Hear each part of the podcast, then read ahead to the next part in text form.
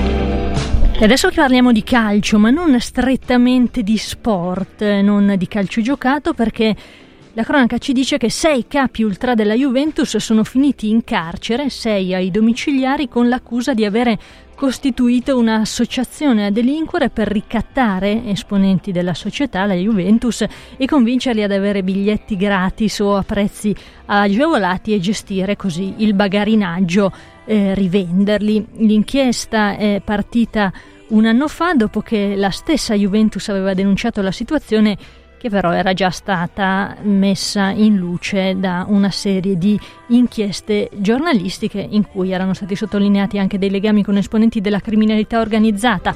Secondo la Procura di Torino, eh, che ha motivato questi arresti, i capi dei diversi gruppi organizzati, eh, che si chiamano Drughi, Tradizione, Viking e Nucleo millenovecentottantacinque, si erano messi tutti d'accordo per spartirsi il potere e gli affari in curva.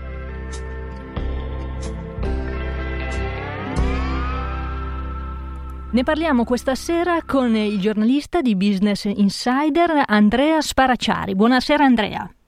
Buonasera a te e a tutti gli ascoltatori.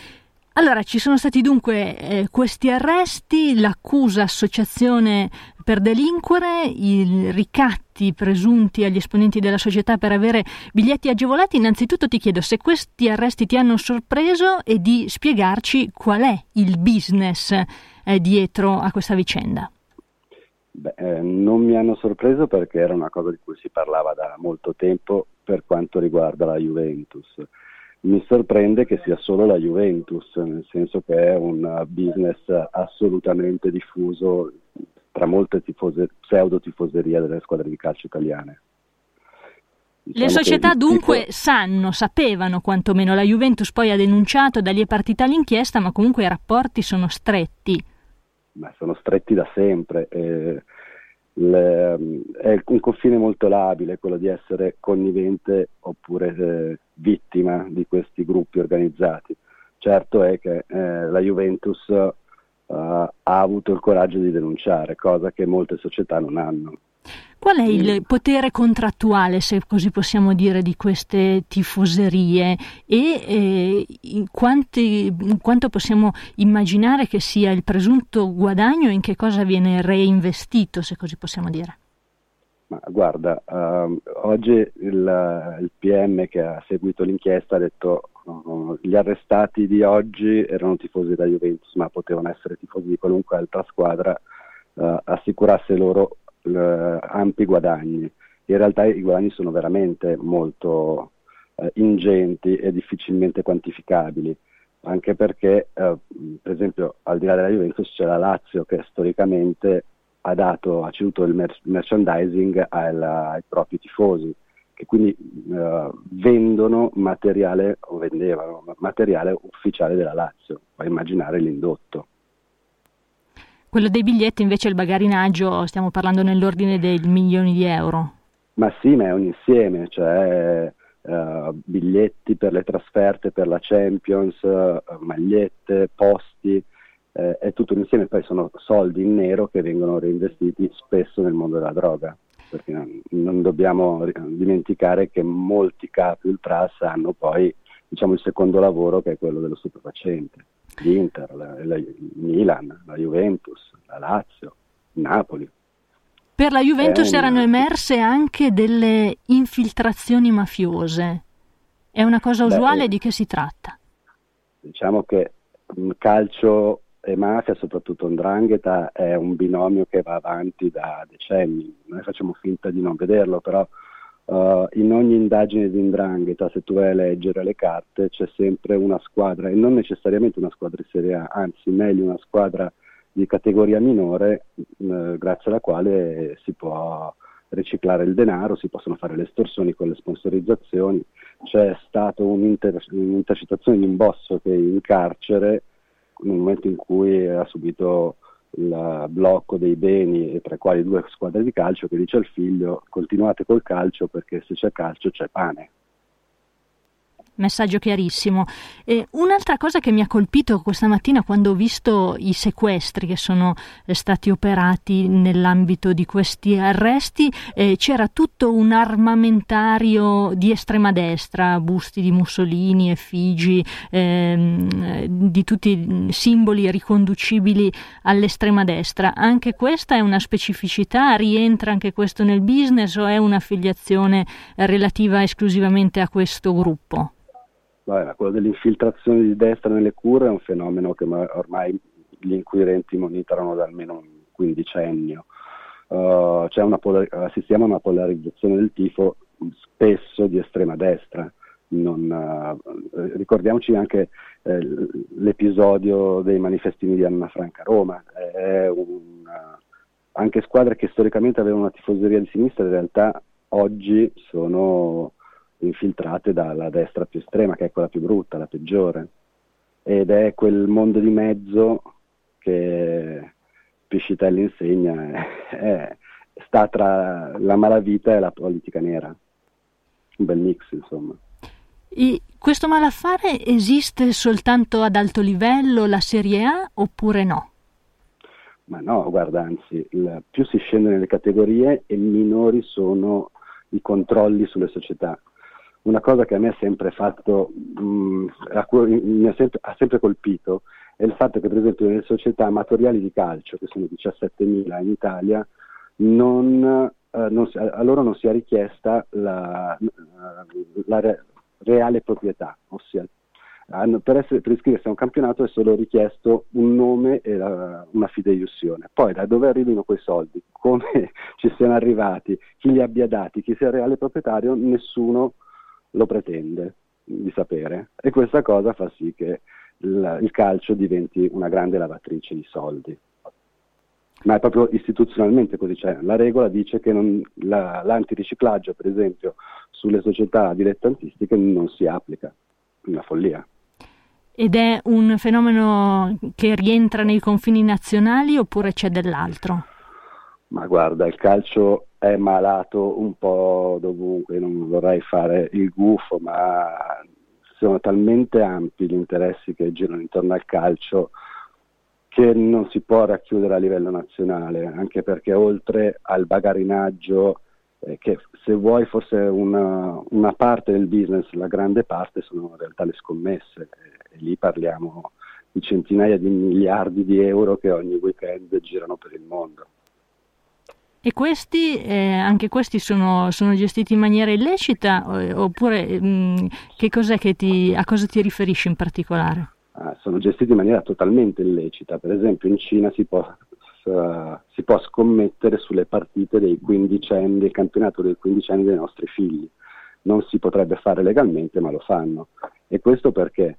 Perché ci sono società che eh, mandano dei propri scout a bordo campo, nei, campi, nei campetti dei nostri figli, e fanno live della, della partita, mandando i dati in, in Cina, permettendo eh, agli scommettitori di puntare, di accettare scommesse in tempo reale su delle partite di Serie D, ma anche del, de, veramente dei, dei campionati di quattordici anni, il che ha un... un un pericolo oggettivo, nel senso che è stato dimostrato che spesso gli scommettitori vanno dai ragazzini proponendo cinque, sei, sette mila euro per prendere magari il gol, e poi gli stessi scommettitori, sapendo di, avere, eh, di essersi assicurato il risultato della partita, scommettono milioni di, di dollari a Singapore o in Cina, ed è uno dei crimini che ha maggior resa e minor rischio, ma neanche la cocaina permette percentuali di guadagno uguali. Solo che è la cosa più divertente, secondo, cioè tristemente divertente, che a vendere i dati sono spesso quei grandi provider che le società di calcio e le leghe pagano per assicurare che non ci siano combini nelle squadre. Veramente, veramente inquietante questa cosa che ci racconti, eh, però rischiamo di lasciarci con un, insomma, tutto negativo, per cui eh, quello che è legato al mondo del calcio, lo sport più diffuso e più amato nel nostro paese. Il problema è che eh, per la politica, perché poi la, risol- la soluzione deve essere politica, deve essere un'unione di intenti, il calcio è dinamite. Tutti parlano di riformare il calcio, di intervenire nel calcio, ma poi non, eh, nessuno ha il coraggio o la volontà di farlo. Ti faccio un altro esempio circa la sicurezza. La sicurezza negli stadi è pagata dalla, dallo Stato. Sono anni che si dice le società devono, eh, sono, devono essere chiamate a compartecipare alle spese nella gestione della sicurezza, chiunque diventa premier, l'ha fatto Matteo uh, Renzi, ma poi, e l'ha fatto anche Matteo Salvini, dice da oggi le, le, le società pagheranno, poi fanno le leggi e in, quelle, in quei decreti legge si dimenticano il fatto di far pagare le società. Eh. Perché nessuno ha voglia di mettersi contro il mondo del calcio. Eh, Andrea Sparaciari, grazie mille per essere stato con noi, buon lavoro. Grazie a voi, buon lavoro.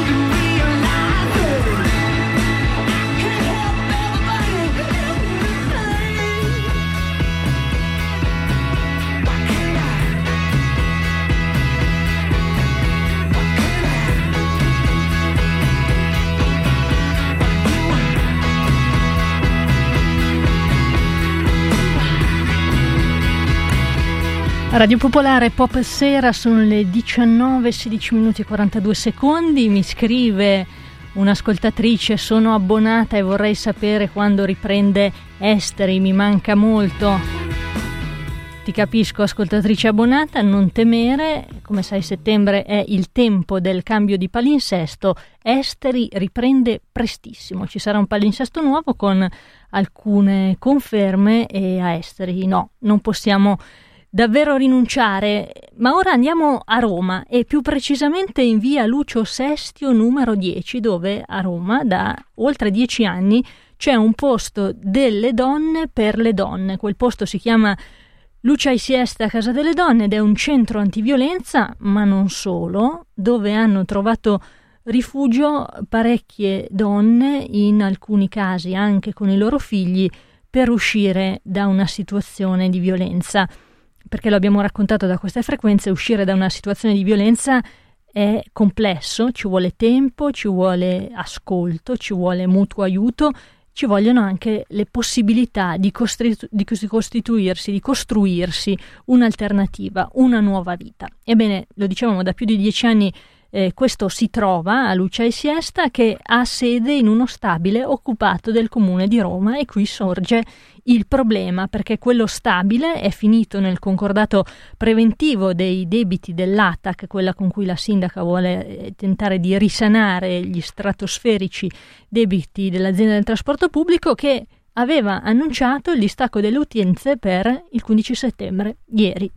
Eh, poi è stato detto nelle scorse ore che il distacco della luce e dell'acqua è rimandato, ma n- questo è una cosa che non ha cambiato il destino di Lucia e Siesta, che nonostante una lunga battaglia e tante iniziative di sostegno, secondo le autorità va sgomberato. Noi siamo in diretta con Cristiana Cortesi, attivista di Lucia e Siesta. Buonasera Cristiana. Buonasera a voi. Allora, eh, è solo rimandato per il momento questo addio a Lucia e Siesta secondo eh, le autorità, ma è un destino segnato. Che cosa accadrà? Allora, che cosa accadrà? La fine di questa storia non la sappiamo. Oggi abbiamo vinto una battaglia, non la guerra, ma una battaglia importante, che era quella che voleva che la storia della Casa delle Donne Lucia e Siesta finisse oggi, il quindici settembre, anzi ieri il quindici settembre. E invece non è finita, è lì, è ancora in piedi ed è tutto attivo, perché il distacco delle utenze programmato non c'è stato. La, eh, appunto, per il comune è soltanto un rimandare, perché nelle more di trovare qualche, co- qualche soluzione per le donne che ci abitano. Per noi invece è eh, una battaglia, una, appunto, una piccola Uh, vittoria, una piccola importante vittoria nella lunga battaglia che stiamo facendo per dire che la Casa delle Donne Lucia e Siesta non può chiudere, non può chiudere e non può essere venduta, perché come tu dicevi benissimo all'inizio, quest- la vendita di questo stabile sta dentro il piano di risanamento dei debiti di ATAC, però per renderci conto i debiti di ATAC ammontano a cinquecento milioni di euro, la Casa delle Donne ne vale due. Quindi eh, forse mh, non, non sta mh, nella vendita di quello stabile il risanamento dell'azienda no. di trasporto pubblico locale di Roma. Evidentemente no. In quella storia c'è il, il, il, la vita di tantissime persone, di tantissime donne, ma tutti, di tutti colo, tutte e tutti coloro hanno attraversato quel posto in undici anni di storia. Ecco Cristiana Cortesi, il Comune di Roma starebbe cercando, diciamo, delle eh, soluzioni alternative nel caso appunto che ci sia eh, questo sgombero, questo distacco delle utenze, che poi è, ne- è necessariamente per lui uno sgombero. E, però eh, a vostro giudizio, cioè, che cosa bisognerebbe trovare? Cioè, perché eh, portare via da, da, un, da una struttura complessa come Lucia e Siesta può essere un problema? Cioè, che cosa si è, deve dare a delle donne allora, che escono da, dalla violenza? Quello stabile, quelle, l'esperienza della Casa delle Donne Lucia e Siesta non è la stanza di quindici donne che ci vivono oggi, ma è stato, è e sarà un posto dove che in questi undici anni è stato attraversato da mille donne, milledodici, abbiamo fatto i conti, da mille donne, tante lo hanno abitato. Quindi non sono quelle quindici che oggi ci vivono, che io gli posso trovare un posto in una casa famiglia X lontano da dove stanno, ma è quelle che c'erano, quelle che ci sono state e que- tutte quelle che arrivano domani, dove le mettiamo? Eh, tutte quelle donne infuoriscite dai percorsi di violenza che hanno bisogno oggi di trovare una soluzione abitativa, perché noi sappiamo bene che fuggire dalla violenza ha bisogno molto spesso di una casa dove andare.